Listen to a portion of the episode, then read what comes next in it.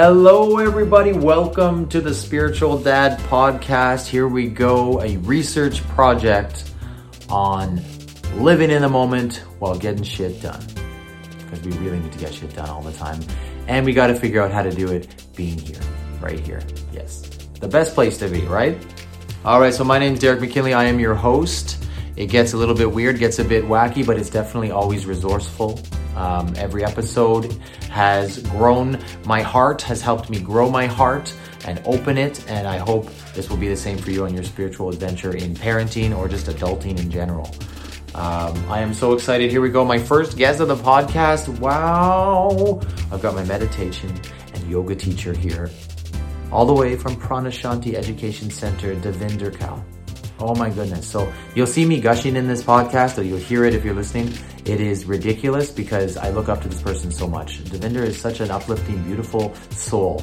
Um, you can just feel it when you're just talking to her that she is just so all about the good, the good energy. She's just got it, you know, and, but the reality too, and, and you'll learn in this podcast as I did, um, how much wisdom there is in, uh, in, in knowing and including everything, like not just not just all the good good vibes, you know, the other vibes too, and, and looking at it, right? And feeling it. Like nothing like yoga to tell you when you're in a tough posture, especially in yin or something, um, how how that can really, really, really be beneficial after, right? So going through it.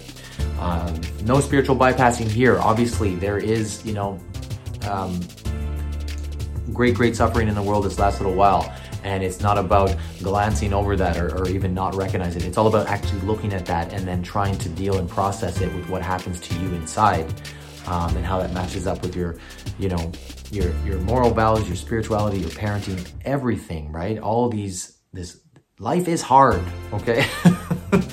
so here is a, a wonderful uh, opportunity. This podcast is a wonderful way to get some tools and tips on how we can live in the moment and get shit done um, in an uplifting and peaceful way.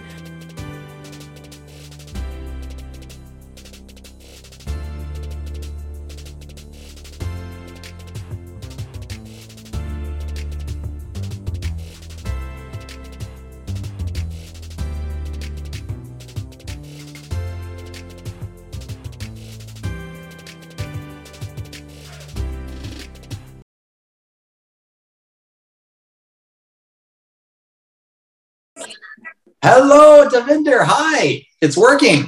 It's working. of course it is. How are you? I'm great. Thank you so much for taking this time. My goodness.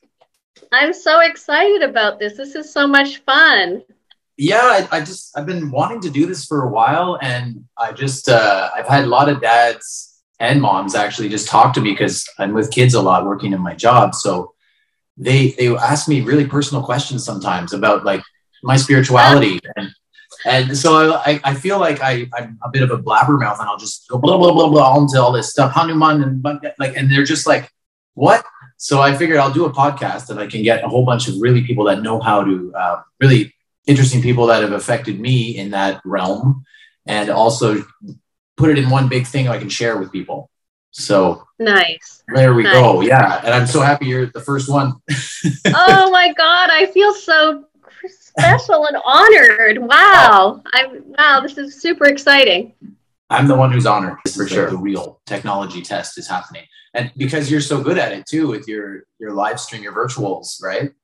So well, you know, technology, it's it's interesting, right? You know, you never know things are gonna go. I know, and it's Mercury's in retrograde right now too. I, I just oh, realized oh, yeah. I should have waited until October 19th or whatever to do that. all these like forces against me, but no, it's going to be great. We just got to dive in. Uh, how are you today? Anyways, how's your day going? My day's good. Yeah. Um, started early, which is great. And uh, it's very fall like, which feels wonderful. I love this season. So, yeah, Easy. it's a good day. Oh, Today so- is a good day to have a good day. Yeah. I love that. Yeah. So true. So true. Yeah. So I'm just enjoying. Yeah, I'm actually down. We built a healing hut. Um, oh. yeah, it's, it's pretty amazing. So my wife has a Allison has a business where she does hair, but she also does Reiki healing um, oh. that she learned from Pam. at nice. a couple years Aww. ago. Yeah. So she's using that in her work. And what's funny is that she's been doing it in her work for 20 years, but she didn't know what she was doing. Um, wow. And now she's got the symbols and everything, the, the Reiki knowledge to kind of really bring it all together. And uh, yeah, so I'm in that space right now because I use it when she's not working in here. So it's pretty nice, pretty. That's really nice. I love sure. it. We're gonna. My goal eventually is to get some yoga going on here. Mm. Um, uh, when I get my accreditation eventually, uh, but yeah. meditation for sure. Oh, uh, how wonderful! Yeah, and chanting. I want to do some chanting here. Um, maybe uh, like follow along with the live stream with Krishna Das on Thursday nights, which we yeah. do anyways. So yeah, it'd be good to have some folks come and, and we could we could do it here.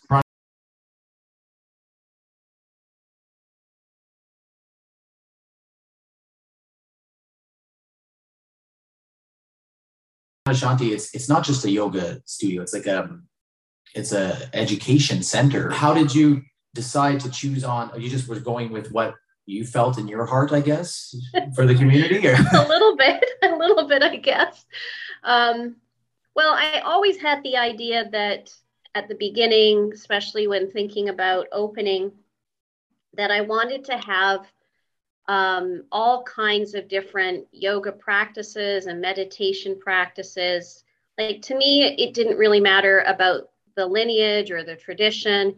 If it if it was something that was uplifting, I was on it. I was, it was like, that's got to be happening for us. So, uh-huh. because, you know, different things appeal to different people. But as long as it has this common thread of being really uplifting, really engaging, yeah. then more people can try different things as well. So that was part of my philosophy, I think, at the beginning. And I think it's held up actually quite well um, that you know if as long as it's uplifting let's give it a try. And you know although some folks tend to stay to certain practices you know we we often gravitate towards certain things that you know work for us or that we enjoy or we've heard about.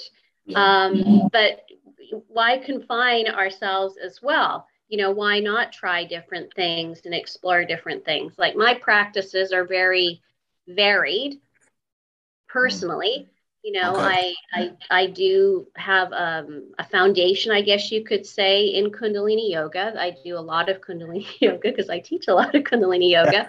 um, but I also practice Hatha yoga and Yin and restorative and um, meditations from different traditions as well. So you know, it's kind of like what you feel you need at the time is go with that you know feel yeah. feel yeah. into that because there's so much. I mean i don't want us to limit ourselves. So why not mm-hmm. try different things and explore different things and see how it how it works for you. If it's uplifting it's going to be great you know?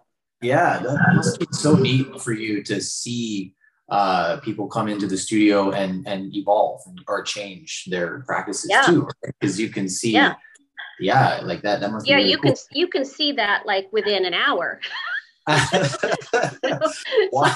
within an hour you can see that somebody comes in you know maybe they've had a lousy day maybe mm. they're really stressed out or anxious or something and then they go to a class and or they do their practice now you know because now on we've got all kinds of things online as well. Um, you know, so they come into maybe a virtual class or an in person class. And then afterwards, like 60 minutes later, which is like a really short amount of time, you know, you can change your whole perspective in just 60 minutes. But, you know, of course, over time as well, you know, you notice a lot of change happens for people and, you know, how um, supportive yoga or breath work or meditation or you know reiki or whatever the practices are how supportive that can be for people over the long term as well. You know that's that's a real test of the and testament to the practices of how how they work for people over time. Yeah, yeah it's so cool the way it just slowly permeates into your soul you know? It, that's how it felt for me because um, I started, I remember I wanted, I was really into meditation very young. Um, and I, I was trying zazen and I was trying all these really strict because I don't know, maybe my upbringing, it was stiff upper lip. Everything has to be hard, you know? Yeah. and there's nothing wrong with breaking a sweat to, to earn something and, and to achieve something in life. I think that's great. But I, I think it was too much where if it wasn't hard, well, then it wasn't, I wasn't getting, I wasn't working hard enough. I wasn't, you know? And so when I was able to just kind of relax on that a little bit and kind of like you said, take from different um, traditions and styles and, and realizing that I don't have to be the poster boy for Buddhism. You know, a lot of it it was like I, I, have to do the 228 things that the you know the Thai Buddhists do, and you know the first 10 I couldn't even do because one was not put he- headphones on, and so I, I know that that I, I didn't have to go that far. Right? It's, it's it's it's interesting, yeah, that you mentioned about you know there used sort of be that phrase that used to kind of kick around, you know, like no pain, no gain. Like if you did, weren't really working super hard, you weren't gaining anything. Um, and you know that that's an approach, and that's that's fine. And there are times to you know really bring on the energy and really bring on the workout and to you know to kind of move us through because you know with yoga it's as you know you know from your practice too you know it works on you in many different levels physical mental emotional spiritual. There's so many components to it. And but the physical is really we know we do the postures we do the asanas to help us to create change in other aspects of our lives. So um, it can be very subtle subtle movement or it can be really dynamic movement or anything in between. I remember somebody mm-hmm. saying to me once about, you know, oh, you you teach that kundalini style of yoga, you know, all they do is, you know, lie around chanting or something like that. And I'm like, well, I don't know all that we do is lying lie around and chant, but you know, yeah, there is relaxation and there is chanting, but there's also a whole bunch of other things going on, as there are in other styles of yoga too you know you could say that about you know yin. Oh all you do in yin is three postures in a class. You know well but it could be really strong. It could be really profound. Yes, so it varies right? Mm-hmm. i've been in classes where people have full on broken down into tears during a yin class. Mm. and the instructor comes and says you know this happens in yin. You know we're releasing yeah. deep things right? So yeah and that's i mean as we're finding out mental strength i guess or just having our uh, having our, our mental health good, I find, um, especially during these times, doing those practices are, yeah, it's almost like the workout is harder here than, than in your body, if you know sure. what I mean. Yeah, yeah, it becomes a, um, a, a, mental exercise. You know, mm-hmm. when you're under um, strain and uh, stresses, you know, particularly chronic types of stress. And I think we can categorize COVID as a, yeah. as a situation that is causing chronic stress for people, uh, for many folks. That you know the the yoga practice, the way that it actually really can help you is in the mental realm, because mm. you know many postures being held for longer periods of time, or how we can train ourselves to keep our focus in our postures or our flows or our movements. That's mm. all going to be there to help us um, to manage the, the mental challenges that we go through on a day to day basis. So becomes the metaphor. You know, the practice on the mat is the metaphor for life. And, you know, working through the the postures, the asanas, the breath work, the meditations in class is all there to kind of help root us and ground us for what we want to do and need to do and how we cope with you know day to day life. And yeah. i mean it's very profound right now. Um, i think there's been quite a resurgence in many of the yoga practices due to the circumstances that we're we're living in right now. You're, and you're people are seeking yeah. You're seeing that seeking. yourself now. Mm-hmm. cool. Oh that's amazing. Well i know myself it's been a lot of uh, you know putting uh, healthy boundaries up when um, when people like just in this time has been a lot of going inside for me and my family. Um, we had homeschool last year, so we had everybody home. I'm I'm really thankful for that time. Actually, like it was a blessing to have that year with my children. Like, when do you get that year of an eight year old and a seven year old with you every day? right? Like not even going to school. So um, they might have a different feeling about it. I wasn't the best teacher, I guess. I don't know. He's told me that. Dad, uh, you're, pretty good. You're, you're, not so so good at math, eh? Like, oh, yeah, I told you that. I told you that, you know.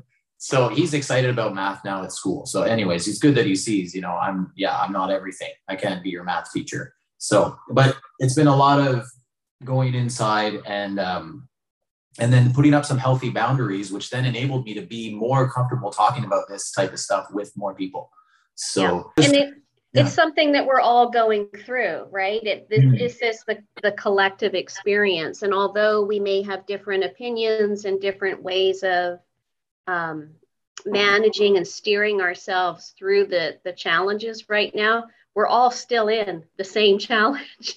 and, um, you know, of all of us, of all ages, you know, the children, the adults, the seniors, everybody, we're all in this this variety of uh, com- complications that we have to deal with um, every day. And I suspect, you know, um, your your children are going to look back on this time very, very fondly um, especially when they're they're adults or when they're parents themselves, and they'll remember how special that was that they had that that year at home with you. Yeah. You know, although there was probably highs and lows to it, um, you know, but that's part of the, the the experience of it. And I think when mm-hmm. we're when we're in it, just like when we're in the posture and it's hard, um, it you know you're all consumed by it you know and it's not till we can sort of step back and reflect on it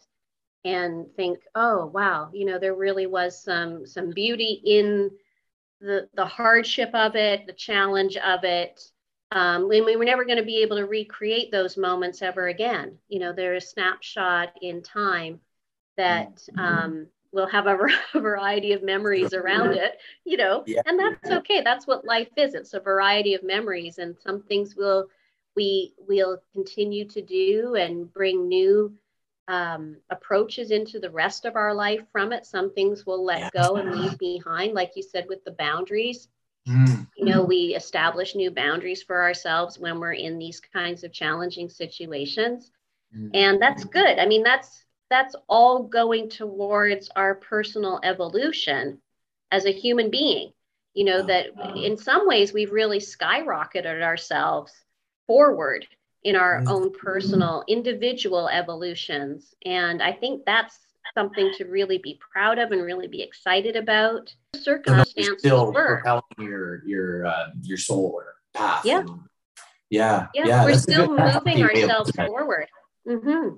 Yeah. Absolutely that gives me hope. when you say that, that's great. It oh. is. It's very hopeful. Yeah, it is. It's a good word for. Oh wow. Um, okay, well, I just wanted to get. I, I like this stuff. Is really I like the uh, the mystical, fun kind of like going really out there, like you know Maharaji stories, Neem Karoli Baba stories. Just oh, you know, you know the Miracle of Love book. I don't know if you've read that book, but it's yeah. the stories are just uh, like I love it. I love going reading them right before bed because then my dreams are just so fanciful. You know, it's fantastic. Yeah. But I love that stuff. Um, when I first was really into meditation and spirituality, it was all about attaining something, feeling something. You know, mm. uh, and now I know that it's well, not that I know that, but I, in this where I'm at now, I just enjoy even if the kids are screaming downstairs and I'm meditating. Like that's the meditation. You taught me that in the meditation training last year to really work on that and see it, still see it as, you know, part of something special and magical too. But I really like the stuff that like the siddhis, the siddhis and the oh, yoga. Yeah. so I wanted to know if you if you have any experience or any stories about um, either yourself, the wisdom that you've gained studying about these things, or these things coming up in meditation, or uh, maybe helping others who maybe got too far into that and became a little bit obsessed with their powers, their yoga powers. Um, and and just yeah, your own experience surrounding that kind of fun, magical side of of yoga, which is very real. I say magical, but it's very real. Obviously, it's just yeah, yeah. I think it is very very fun and magical as well. And um, I love the stories um, as well about yogis with special powers and siddhis you know, that they cultivated over time. And, uh, you know, you watch documentaries of yogis in, in India and you see, oh, you know, they're, they're very magical and mystical. Yeah. And I think it just, you know, appeals to our imagination and appeals to a part of ourselves that uh, that longs for that magical mystical experience within ourselves mm-hmm. uh, i think you know one of the things that i've noticed in practicing now for for a long time is that um, you know we're we're living in a in a, a context of you know what they often refer to as like householder yogis. You know we we have a home or house, uh, what have you, family obligations, work to do, grocery shopping, uh, you know, the uh, the you know cleaning up in the garden, putting away the patio furniture for the winter. You know that we have all kinds of mundane kind of yeah. things to yeah. do in our lives. So we're we're considered to be like householders that we have a practice, but we also function in in this world, in the society that we're in today. Mm-hmm. Um, we don't have the luxury always of being able to go on retreat for extended periods of time to hone skills or uh, move away from the greater society to be studying. Although we have had this period of isolation lately, which, of course, which uh, was, gold, was the golden opportunity to hone our yogic skills. Um, and, and some people have taken it as an opportunity to do that as well. Mm-hmm. But one thing that I've always thought about that was really a, as an interesting yogic skill to have was the power of intuition.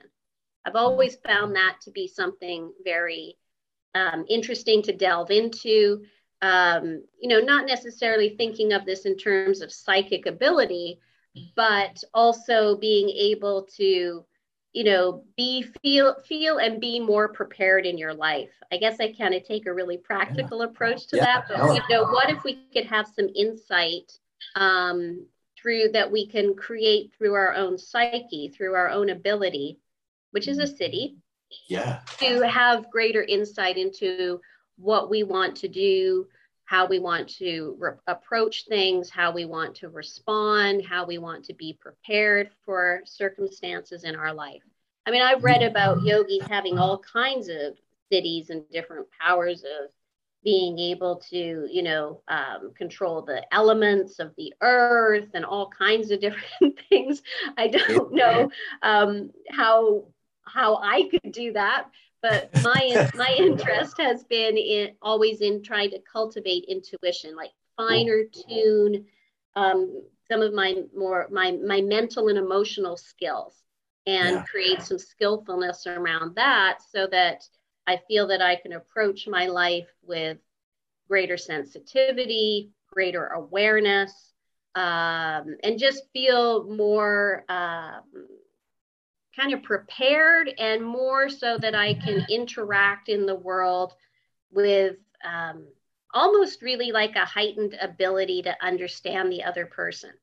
Ah. So I've been thinking about that as as as and I think you know one of the great things about this past year and a half or so is things got really kind of quiet and still for mm-hmm. periods of time when we were in like mm-hmm. lockdowns. So, you know, a lot of the noise faded away. A lot of the, you know, uh, things that we would have to do on a regular basis, like for example, say that you know you, you had to drive to work every day, and you know people working from home, things got mm-hmm. quieter, and I think that's allowed time for sensitivities to come forward some folks have found that they've now become very sensitive, um, more so than they felt they were before, or maybe didn't even really notice it. Yeah. You know, more attuned to sound, more attuned to light, more attuned, like so just coming into greater awareness of their own um, you know, regular senses, you know, can taste things more. Like think you know think more subtle awareness has come into their their being which I think is really kind of like a siddhi in a way. It's yeah, like yeah. cultivating, but uh, you know, these minor, what we would often think might like as minor senses, but really it's very powerful. And I think mm-hmm. also too, when we think about some of these ancient yogis that would go and meditate in caves and uh, be in the forest for extended periods of times and things like that, that's what they were also really trying to do is get really, really still and get really, really quiet so that they could become more attuned to the environment around them and within themselves. Yeah. Right. You know, there's a lot of yeah. inward looking happening this past 18 oh, months or so. Yeah. So, you know, it's a really interesting thing to be able to start to cultivate this more for ourselves.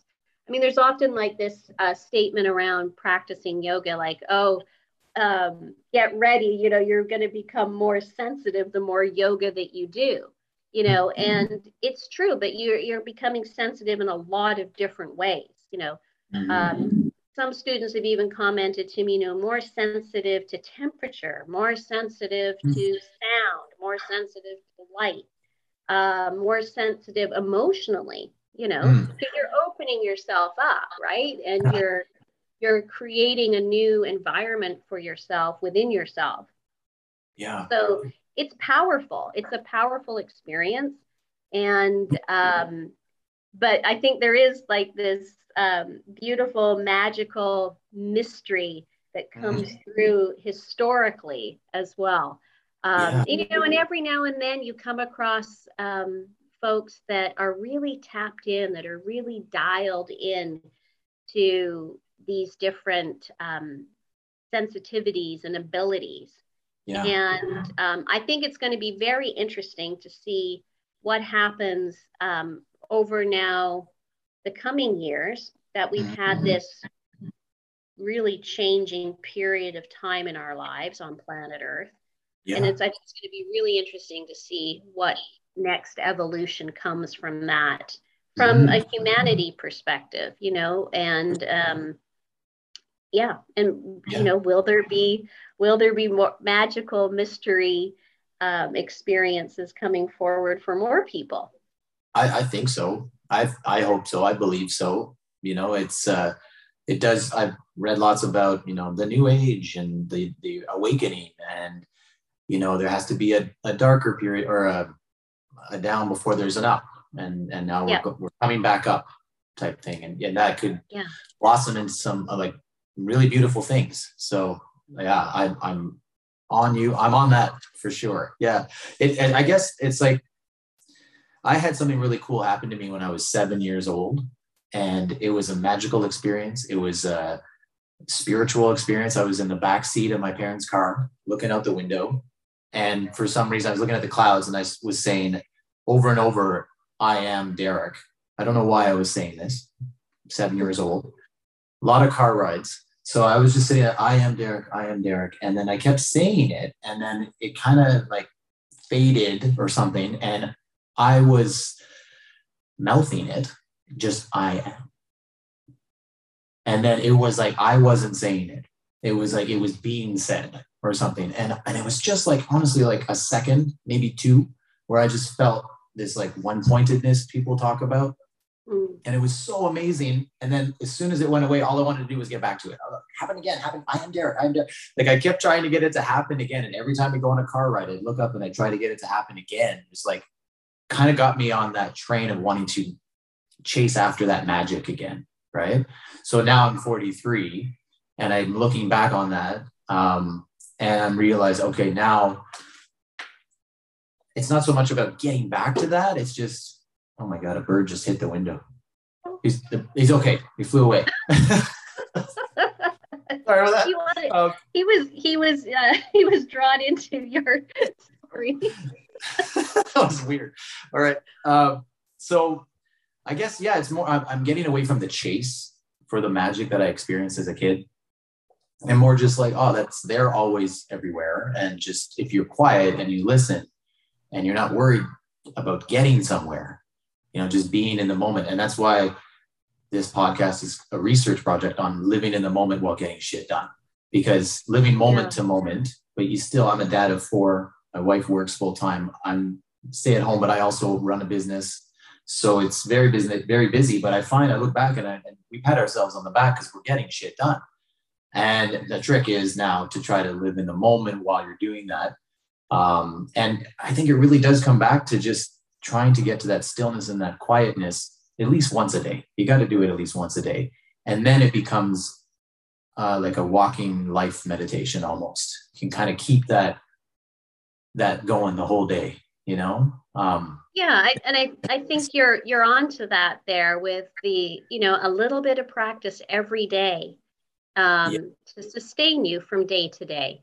And, mm-hmm. you know, that's a, a yogic technique. You know, many different traditions have that of, you know, a little bit of practice every day. It doesn't have to be a lot. You know, oftentimes folks that are new to yoga and meditation think, oh, you know, you've got to sit for like a couple hours every day or do the, you know, and it, it doesn't have to be that uh, lengthy. I mean, because, excuse me, we're very busy, right? We've all got stuff going on. And you also want to get things done too. Mm-hmm. And you want to enjoy your life and have, you know, time with friends and family and all that kind of stuff. And we have to, you know, earn a living and do different things. So your day can't be consumed with just nothing but practice. Um, but you got to be able to squeeze it in and and um, have those moments. But you know, I think you can recapture, you know, experiences that, like you described, what you had as a as a child in the backseat of the car. You know, we yeah. can find those experiences again. I mean, if it happened before, it will happen again. But we have to create the space and time for it to happen, to allow for it to happen. And trying hard to make it happen doesn't always work. Yeah. well that's kind of the yeah. other part of the question was was about the trappings like how can people avoid the trappings of their own method of seeking god or being yeah. one with the universe. Because yeah. that's one thing that i learned from ram dass reading and listening to his talks uh, was a lot about that he got caught up in his methods in the 70s too. And and uh, he talks about his experiences of being a meditator a very serious meditator. And that you know you're again putting on that spacesuit that somebodyness or whatever uh, and you're kind of missing because you're so focused on on one way of attaining that that uh, oneness or whatever. So right. how can people avoid those, that trap too? Is it just a self-awareness thing or? Yeah I, I think a lot of it is self-awareness. I think a lot of it is not taking ourselves too seriously. I think you know laughing at ourselves is very healthy um, you know, and uh, it is, you know, it's wonderful to practice and it's wonderful to to create practice for ourselves and to create ritual for ourselves to be in a habit of practice. But we also don't want to become rigid with it. And it has to flow. And and part of that really yes it is an awareness of you know well and self reflection you know how is this working for me? Is it working for me? Isn't it working for me? And trying mm-hmm. different things trying new practices exploring what other people are doing being open to other experiences that you hear about or you read about or you see online or whatever um, and mm-hmm. and trying different things like you know all roads lead to om like we're they're all good they're all great practices and you know, how do you know? How do you know you've landed on something? Hey, that works. My philosophy is always, you know, have a variety of tools in your toolkit that you can change up and explore at will. You don't have to stick to one thing. You can try many things. I think that's something that I hear from folks is, oh, it's only you only once you find something you just stick with that forever. Well you can. Sure absolutely. You totally can. If you love it and it's working for you stay with it. But you don't have to. It doesn't have to be rigid. And we're evolving all the time like that's my thinking about it. We're evolving all the time. Our practice can evolve all the time as well. It doesn't have to be the same thing all the time or the same tradition or the same lineage. We're we're open. We're you know i think if anything we've become so much more globally connected lately mm. that you know we're being exposed to so many more opportunities and experiences and traditions and teachings and you know there's new things coming forward all the time. Let's try. Let's explore. Let's try different things. And you know being dogmatic being you know closed in or restricting yourself it doesn't help anybody you know. Mm-hmm. learn from as many different people as possible. Ask mm-hmm. questions and um, we can really branch ourselves out that way and give ourselves different experiences give ourselves different mental and emotional and physical experiences and you know see where it, it takes us. You know there's always best practices right? There's always best practices with yoga meditation with many things you, you know like there's best practices with golf because there's certain things that work. Yeah you know and there's there's certain things that just really have stood the test of time yeah you know that are foundational but there's also a lot of other things that we can explore and mm-hmm. um, I think that really helps create a rich life and a rich experience. So you don't get bored with your practice yeah. or you don't become stagnant with it or just like you, you know, it's like this is me, it defines me. Well, no, you can be defined by many things and you're changing all the time. Like we're different than we were yesterday. Yeah. We're going to be different next week. Can't put um, your foot in the same river twice, right? Yeah, exactly. yeah. yeah. So there's there's lots of room for us to be very flexible and open mm. and changing all the time. So on that, on that, uh, being open to different traditions, um, I brought up in my questions for you because I'd love to get your your feeling on this on uh, appropriation in spiritual community. So I remember um, I went back to Carleton University in my 30s. I'm still working on a human rights degree 12 years later. uh, I just love doing it. I do it online. I just, it, every once in a while I need to write an essay, I guess. I don't know. So uh, I remember being in a, in a second year class. It was like social movements, human rights, and we were in group work. And I, I was talking about yoga because I, I think I talk about yoga all the time. Um, and someone kind of told me that that's appropriation. And I, I was like, yoga is appropriate. And so I always listen because I'm, I was older. This person's younger. And I feel like I should, well, listen to everybody. I didn't age wasn't a thing, but it was more that I want to make sure that I'm being respect, like aware of my own rigidity or my own um, even white privilege in that matter, or you know, white fragility or anything. So I try to just listen and kind of take. At first, on my back was up, like, no yoga. You know what?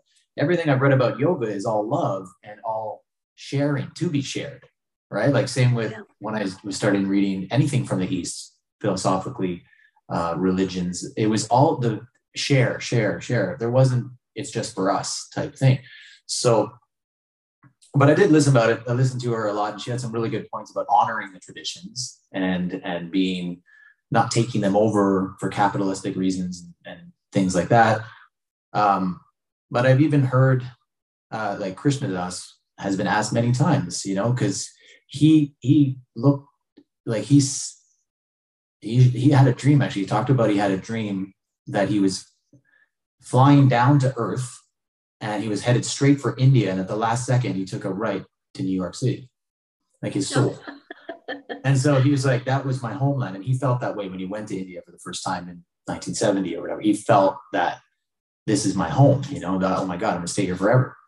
Um, so, you know, he tells that story and he also talks about how this is his personal direct experience with his guru so it's not he doesn't even think about anything like these these types of things well i, I think one of the things that you mentioned about um, respecting traditions is really vital and important to that conversation um, about acknowledging where the yoga traditions have come from and the origins and um, and being really respectful of that and you know not claiming something to be your own. And i think that's something I've really tried to to bring through with the way I teach, with the way we operate at Pranashanti to you know to be inclusive of all kinds of different traditions and origins as well, but also respect that and you know name where it came from as you know as best as we possibly can and really honor that. And it you know it doesn't belong to me or us or it, you know it's it is for all. And you know to really be be really clear about that that um, you know um, i'm not from india you know I'm not. I, I, I was born in Canada, um, and I I um, really enjoy the practice of yoga, and I want to share it with everybody, and and hopefully others will enjoy it and have a great experience with it too. But also be incredibly respectful of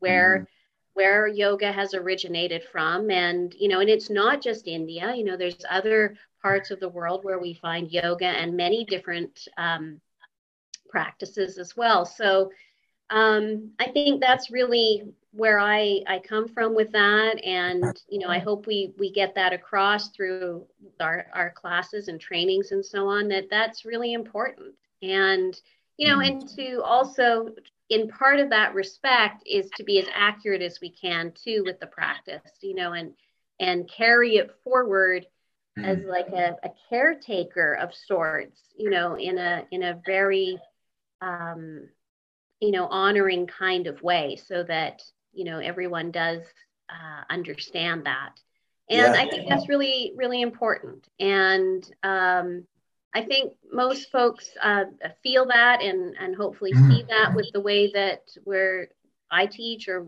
you know, we have teachers at, at Pranashanti and, and, you know, the inclusivity mm-hmm. part is really important as well. Yeah. You know, and that, you know, people are, people come to, to practice yoga or learn about yoga and meditation for all kinds of different reasons. Mm-hmm. And you know, some folks will come because they're interested in the physical practice of, as like as as exercise. Great, fantastic. Some are coming for deeper experiences or for healing, yeah. or they've had you know recovering from a surgery or you know looking for um, better understanding about themselves i mean there's so many different reasons why somebody some people just happen to walk in and they're not really even sure why yeah yeah like, here i am I think, I think I should be doing something here, but I'm not really sure why. And um, and that's great too, you know. Yeah. So there's something there for everybody, mm. and you know, to create a really inviting environment that's really approachable for for folks, whether you're a beginner or just learning or just curious or have been practicing for a long time.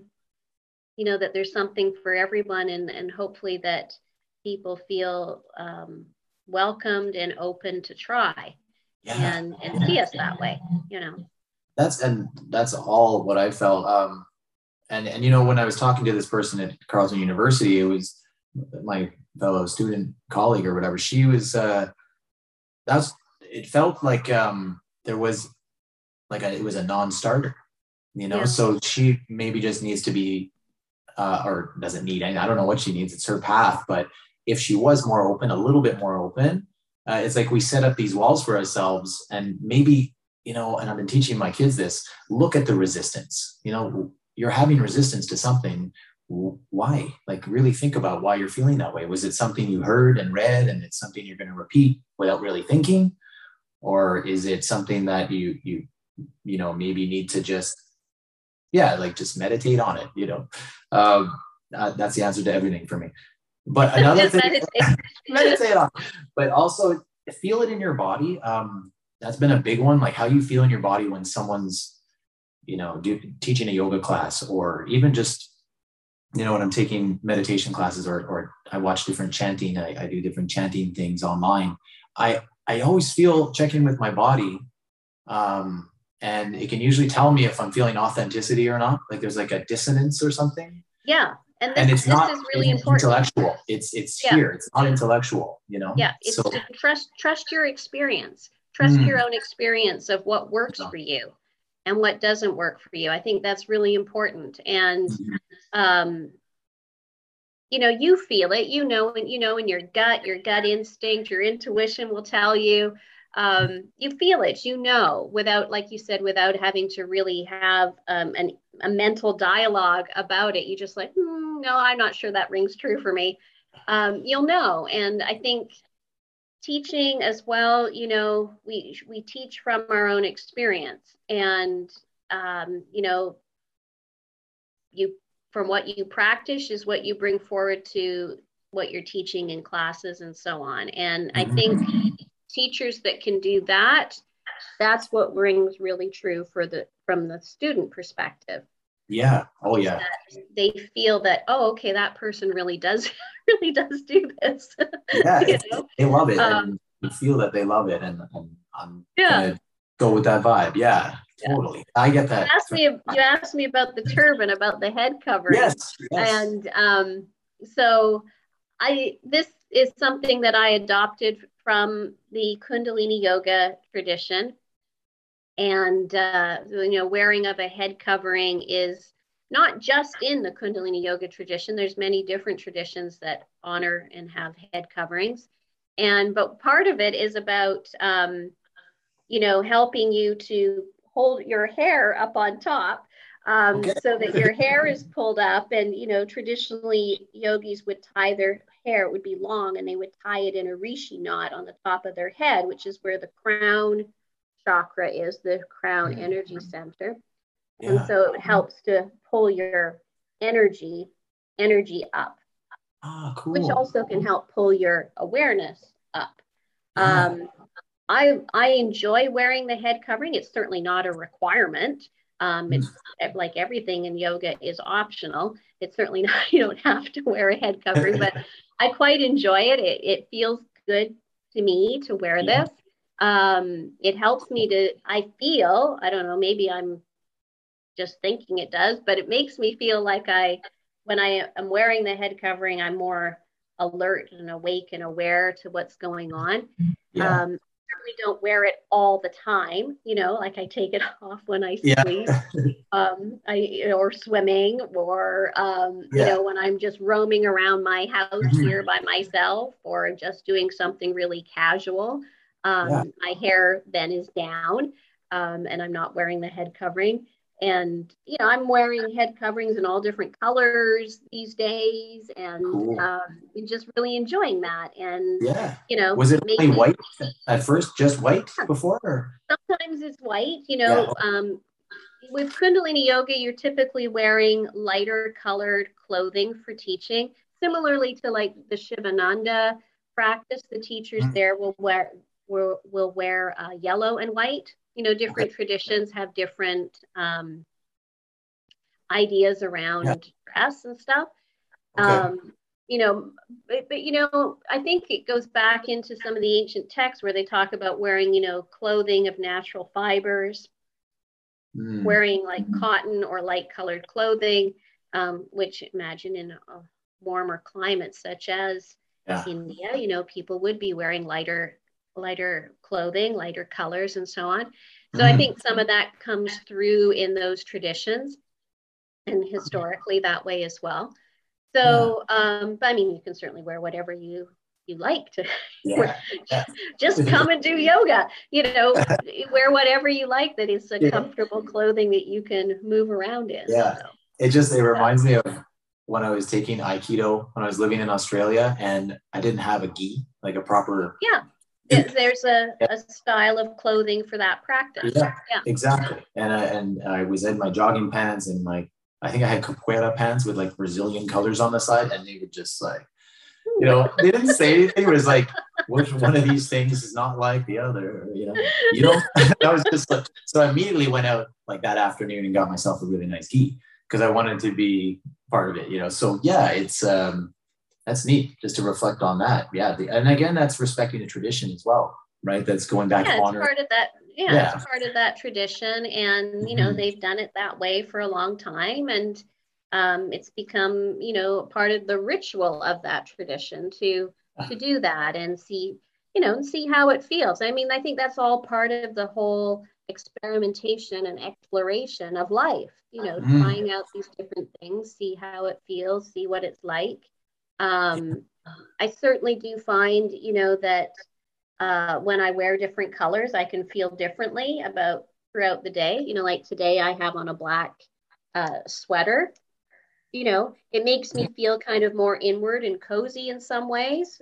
Whereas when I wear lighter colors, I guess there's a whole color therapy yeah world, you know, uh-huh. and understanding and, and study that probably can tell us more about what all the different colors mean yeah. and how we feel when we're in those different colors. I always, I've mm-hmm. always remember about, um, I was teaching at a cancer clinic and they had a room for a therapeutic room and you could go in there and you could change the lights to all different colors um, then they do this sometimes with saunas as well there will there'll be different colored lights in the sauna so there is a whole color therapy yeah, um, yeah, yeah. exploration that uh, was probably sure. really interesting to learn more about yeah it's it makes me think of like the chakras i just you know the chakra Mhm. uh, they all have meanings and things tied to them and i just did a video chakra meditation video for kids and i'm using flowers and different colors of flowers and picturing Nice. them you know representing and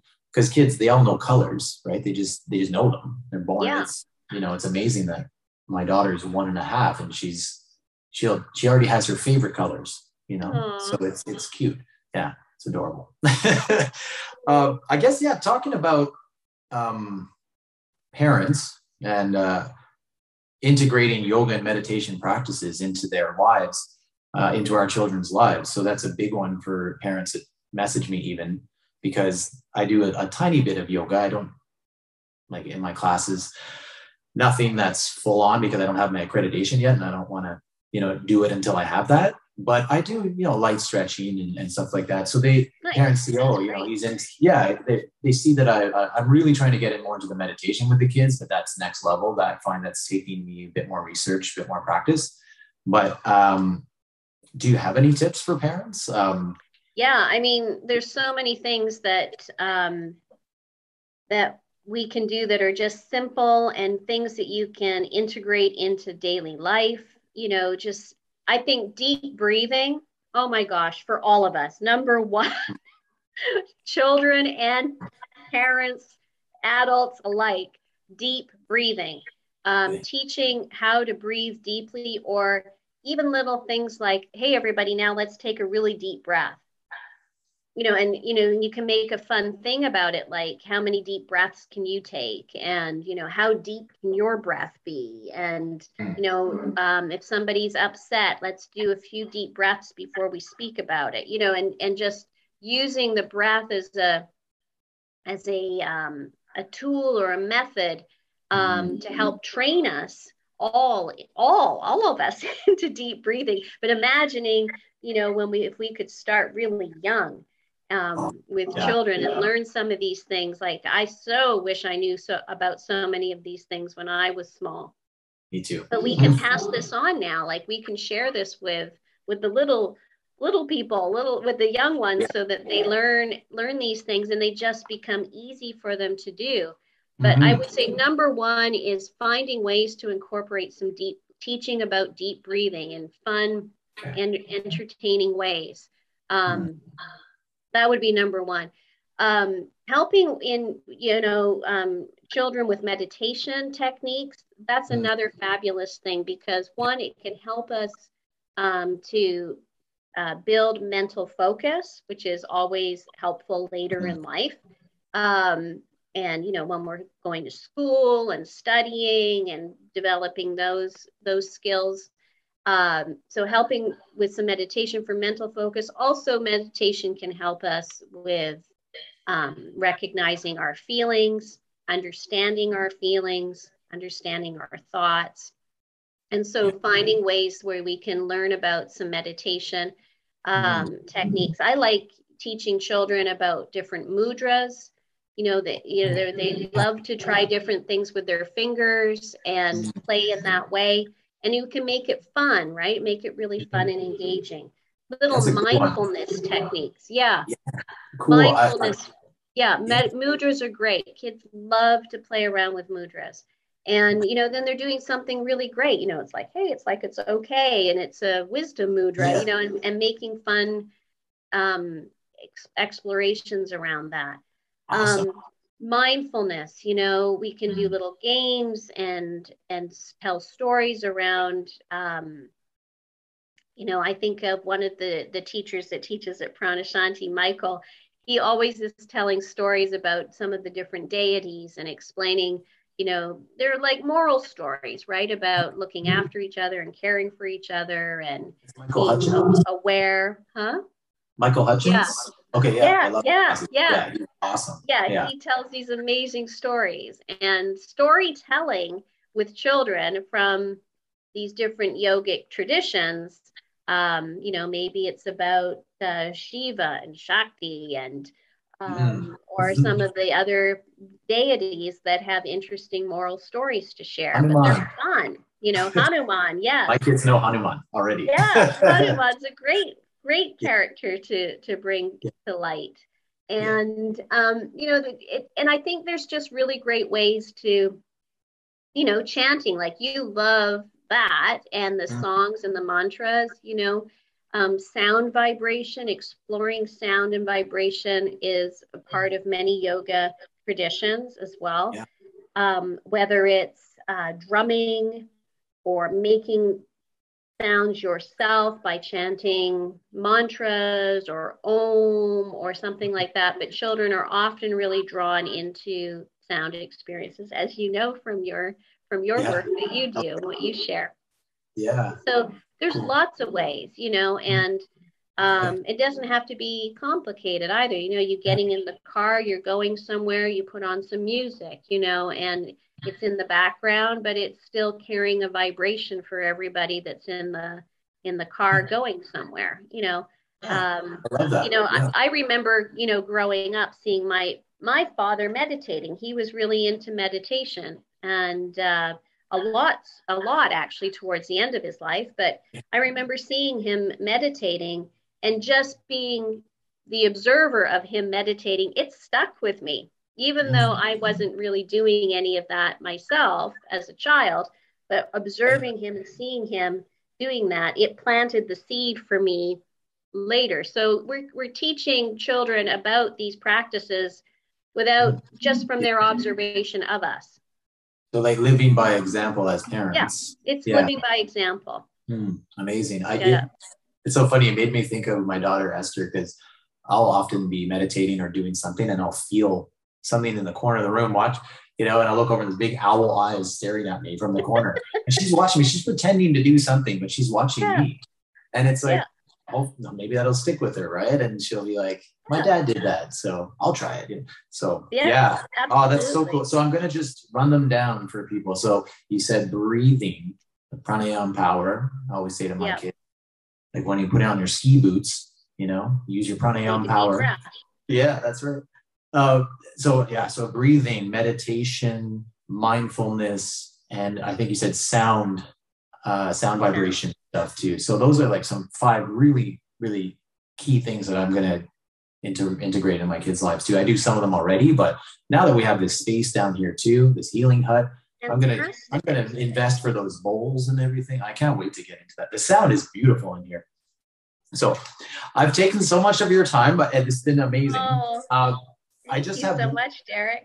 Yeah, thank you so much. I, my um, my phone is showing me that it's got like 20% left or something. So um, I just there was one thing and again, like, thank you for, I didn't know how long this was going to go. So this is awesome that you stayed this long with me. Um, I'm probably just going to, yeah, I'll, I'll let you see it before I put it out, like before I do the podcast, because I might do a video thing. It might just be sound. I want to make sure you're happy with it before I, I put it out. Whatever but, you like to do. Yeah. Oh, you're so, ah, oh, my goodness. It's so cool. When I, I, I started this, um, the first person that came to mind was yourself and then um, maybe some people you know, like Laura Young, she's a numerologist yeah. in the city. I've known her for years, and she's going to come and do chat with me too. And like all these like really people that have meant a lot to to me and, and my wife Allison in our lives and in helping us build like this um, dream life that we're building together. And so when I when I started thinking about this this podcast and being a good spiritual parent or just being a talking about spirituality with parents, uh, it was yourself um, Laura, and then uh, I'm really curious about mindfulness for for parents. So Erin McCarthy, I, excellent, yeah, neighborhood, I believe she's in your neighborhood in Hintonburg. Yeah, fantastic. Um, so I can't wait to like. That's just going to be so much with like knowledge there, you know. Um, so yeah, and then I have some other dads that are going to come on too that are that you know have um, amazing experiences to share too in their life. So, anyways, it's just been, I didn't know how this was going to go, but I'm really excited about it. So, thank you for being so enthusiastic and, and into it. I uh, love it. One, I love what you're doing. I love this whole concept. I think it's fantastic. Good for you. Well, it's just, it just, I, I, I feel like, uh, I've got some time now. Kids are back in school. I'm like, get shit done. Um, so the one last thing, I guess, um, I'm always thinking about building a more compassionate world. And, uh, you know, people talk about divisiveness and things like that now, just getting past that, just somehow seeing the soul in, in, in the person, right? Um, so thoughts on how Pranashanti and just the yoga community in general can act in that area, like with social justice and, and human rights, like how it can then also lead with compa- like to create a, a more compassionate world. Because there's, you know, talk of spiritual bypassing, but I, I feel that that is for my uh, personal experience on spiritual bypassing. That's only when you're when you're not looking at everything, right? Like when when you're living your life and you're thinking, you just you have a just say you have a really great meditation, you're really feeling high, and you're like, you know, glowing coming out of your out of your uh, meditation. I guess with spiritual bypassing what i've heard is that when you stay there and you kind of don't think about all the other things that are happening in the human world. So how can and yoga um, and the community help to to kind of um, just in our human world make our world more compassionate? Yeah. Well you know that's it's it's challenging right now. You know, there's so many things going on. Communities feel very divided, families feel very divided. Um, and it's rough. It's rough for folks right now um, with all that we've been through with COVID, but even also the greater global issues that exist as well.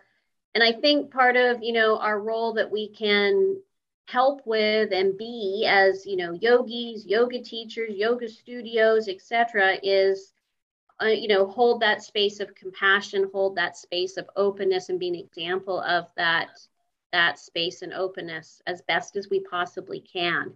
Um, and you know, everyone's on a path.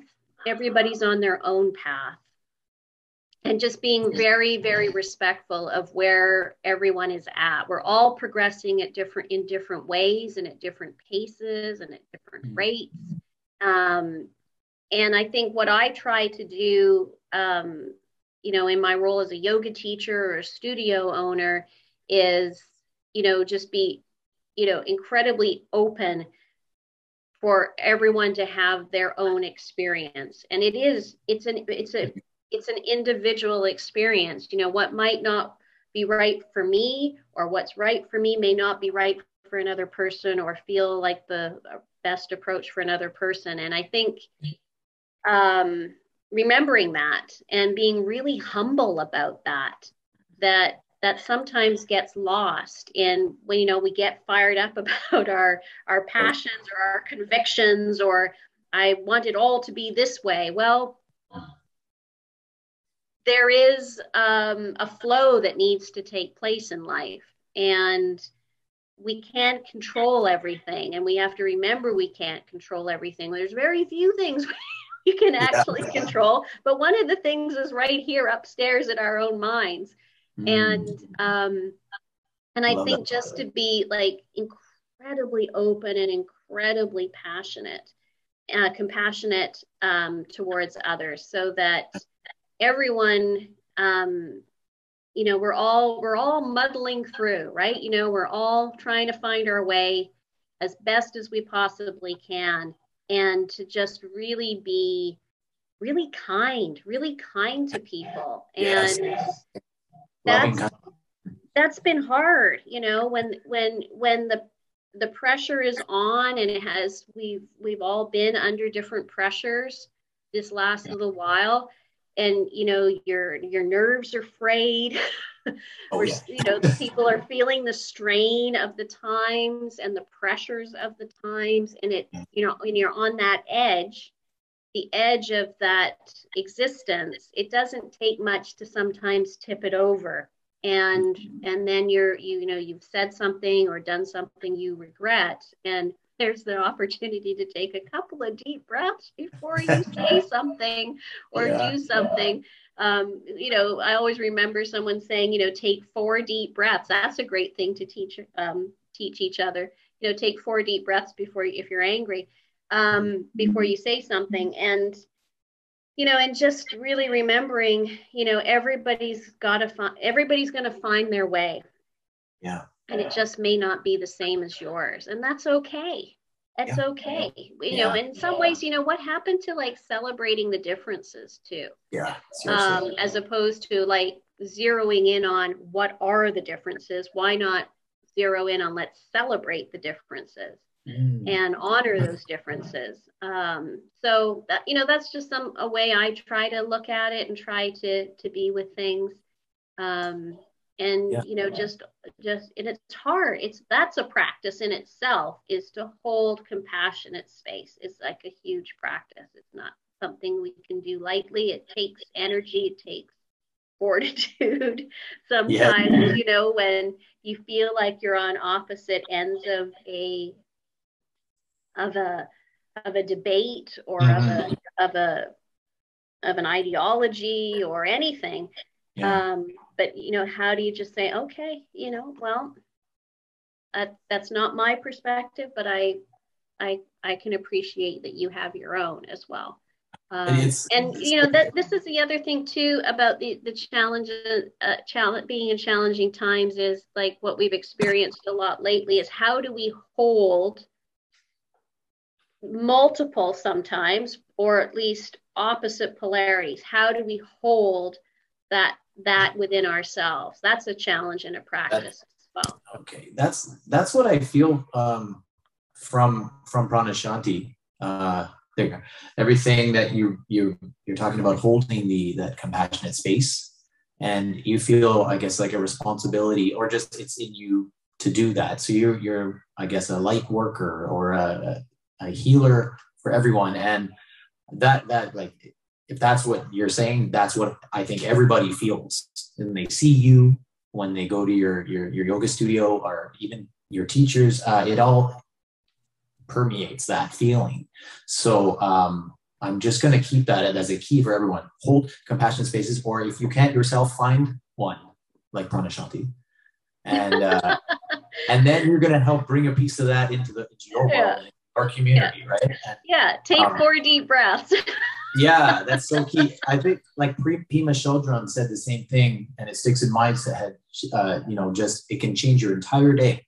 Just taking, I think she said three or four breaths can change your entire day, and it's so true. Like deep, concentrated breaths, right? That's all it is, and taking the time to do that, you know, and then you notice um, like your body changing and everything, and then that affects how you react to other people, um, and maybe not react, which is I think the goal. Well, exactly. You know, because when, you know, somebody, you know, say you're in conversation with someone and they're very upset, um, and it might feel like they're projecting on you.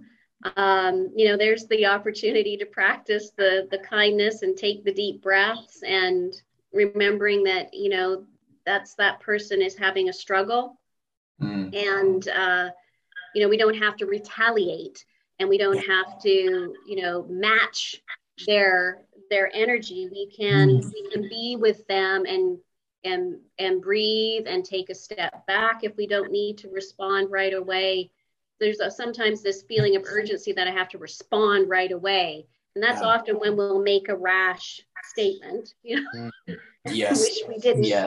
where oh, you know that four four deep breaths gives us the opportunity to just pause collect our own our own thoughts around it or our own emotions around it and and you know and not take perhaps somebody's upset or anger that's that's being projected at us not take it personally that it is mm-hmm. that it, that's going on for that person and and you know hopefully your own calming presence and your own calm response will help the other person you know mm-hmm to, to see or understand where you're coming from a little bit better. So instead yeah. of like bringing more piling more on fire to it.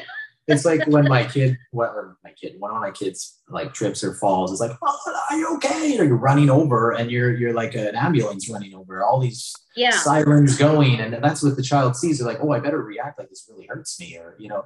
So it's in those moments as a parent, I'm just like, I'm going to add to it. I'm not going to pile on. I'll just go over and, and, and try to be quiet, you know, really.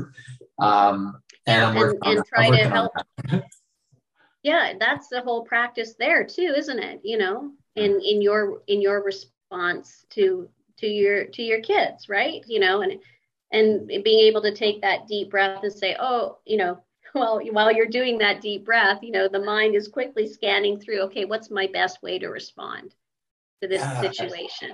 It's so cool. And it goes back to the beginning of this, this what we were, our chat about how just using these tools, like I think yoga is crucial. I think, you know, breathing, meditate, I, I feel they're crucial to have them on an everyday basis so you can then live in the moment.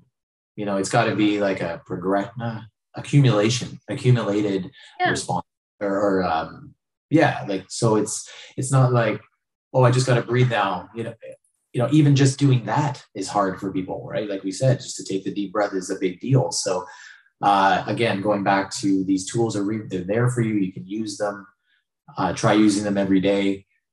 You know, for short times, and then I feel they're more accessible. They're there faster when you're yeah. in those moments of crisis or, or you know, crisis. Let's say. Well, and I and I think that's that's part of it too. Like the more we can practice, and the more we can do that, like on the mat, on our meditation cushion, the easier, hopefully, it will come to us in those difficult moments that we're not having to really rethink it and take ourselves there or miss the opportunity to handle something in a in a more uh, positive or productive way. Yeah. Uh, so, you know, that's where the practice comes in, the daily practice, or as much as you can possibly do. It doesn't it doesn't always fall into daily, um, but that's what's you know helping us and kind of training. We're training ourselves then so that we can respond in hopefully um, hopefully better ways. yeah. well, I, you know, what changed my life with my kids too is uh, reading Dr. Shefali's book, uh, The Conscious Parent. And yeah. her big, the big thing takeaway from that book for me was seeing your child as your guru. And instead of, you know, listen to them because they're these amazing beings, these amazing, you know, closer to the threshold than we are, right? They're younger than us. So they've got some knowledge there uh, and it's intuitive, it's instinctual, right? The kids are very much blah. Here we are, almost like um, I was to say like they're animals. Like animals are so right there in they're, the moment. They're unfiltered. yeah, unfiltered. I love that. Yes. Okay. Oh, I'm gonna use that. So they're there, and like I, it really did change me about how I looked at my kids because then I started thinking about inner child work and, and things that have happened in, in you know my upbringing and first it was like her my parents and then it was more accepting you know the whole victims of victims right we're all kind of yeah. passing down that ancestral stuff so yeah. when i saw my child as a more as my guru i was like wow like it just it was just changed everything so i hope like some of the parents that are listening that, that listen to this podcast can kind of read that but or just even think about that idea of your child as more of a guru. And even that concept of guru, we could talk about for a long time too, but not so much like, I don't know. Do you know what I mean when I say like looking at your child like a guru? I do. I do know what you mean. And, and it's, it's also um, ways for us to just have more insight, you know, mm. and it, and it's also a reflection back to ourselves. You know, you see your child you can reflect on what they're saying like i was saying like it's kind of unfiltered right be like they're they're they're little pieces of wisdom that are there all the time and sometimes we miss that we miss that we miss what was said or you know we brush it off because we're busy doing something and we don't and then maybe we remember it later mm-hmm. but there's all these these little gems of wisdom that that yeah. pop up and you're like oh oh yeah how about that you know and and maybe it's a reminder back to your your own childhood or or yourself when you were their age as well um, mm. takes you right back to that to re, to reflect back on your experience when you were that same age yeah, um, so yeah so beautiful especially when they do things that are like you like they yes. you know and you're just like you're oh like, yeah oh. because i talk like that or i you it's so funny. Like the Old Man Luca song. Have you ever heard that song? Old Man Luca. Yeah. It's so beautiful. It's so cute. It's like the man in the grocery store with his kids, and um, you're talking like me now and stuff like that. He's talking about his three year old or something. And I've been there and it's so true. It's like, oh wow, yeah. It's it's a neat, it's a neat thing. But it it makes you reading that book made me even realize, okay, it's it's not about me, it's about them. Let's listen to them. Let's just be, you know, just as blank as you can, I guess. Or, you know, so I'm not I don't know. It's parenting is is crazy. That's another reason why I'm doing this podcast. I just can't wait to get more tips and, and advice from people. well, I can't wait to hear more of your your podcasts and hear what your other guests have to say. I'm yeah. what you're doing is really amazing. Thank you so much. I feel oh. really, really blessed. Thank you. Oh, I feel so blessed. Um, I, I think it's a wonderful initiative and um, really, really needed. Yeah really needed. it's.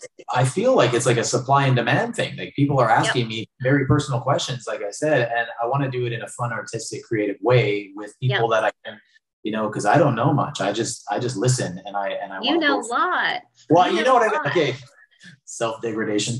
Um, it's just it's nice to just talk. It's just nice to chat with with folks like yourself, and yeah.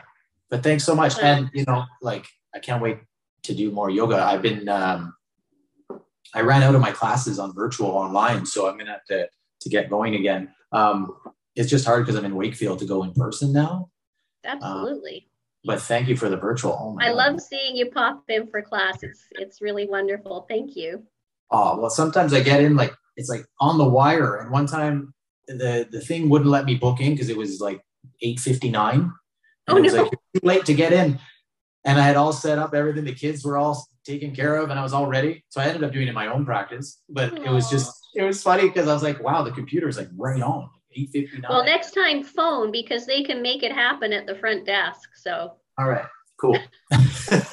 Even if you're a few minutes late, they can make it happen. that's awesome. That's awesome. I love technology. well, thanks so much. I guess that's it. Oh, thank you, Derek. Yeah. I can't wait to see more.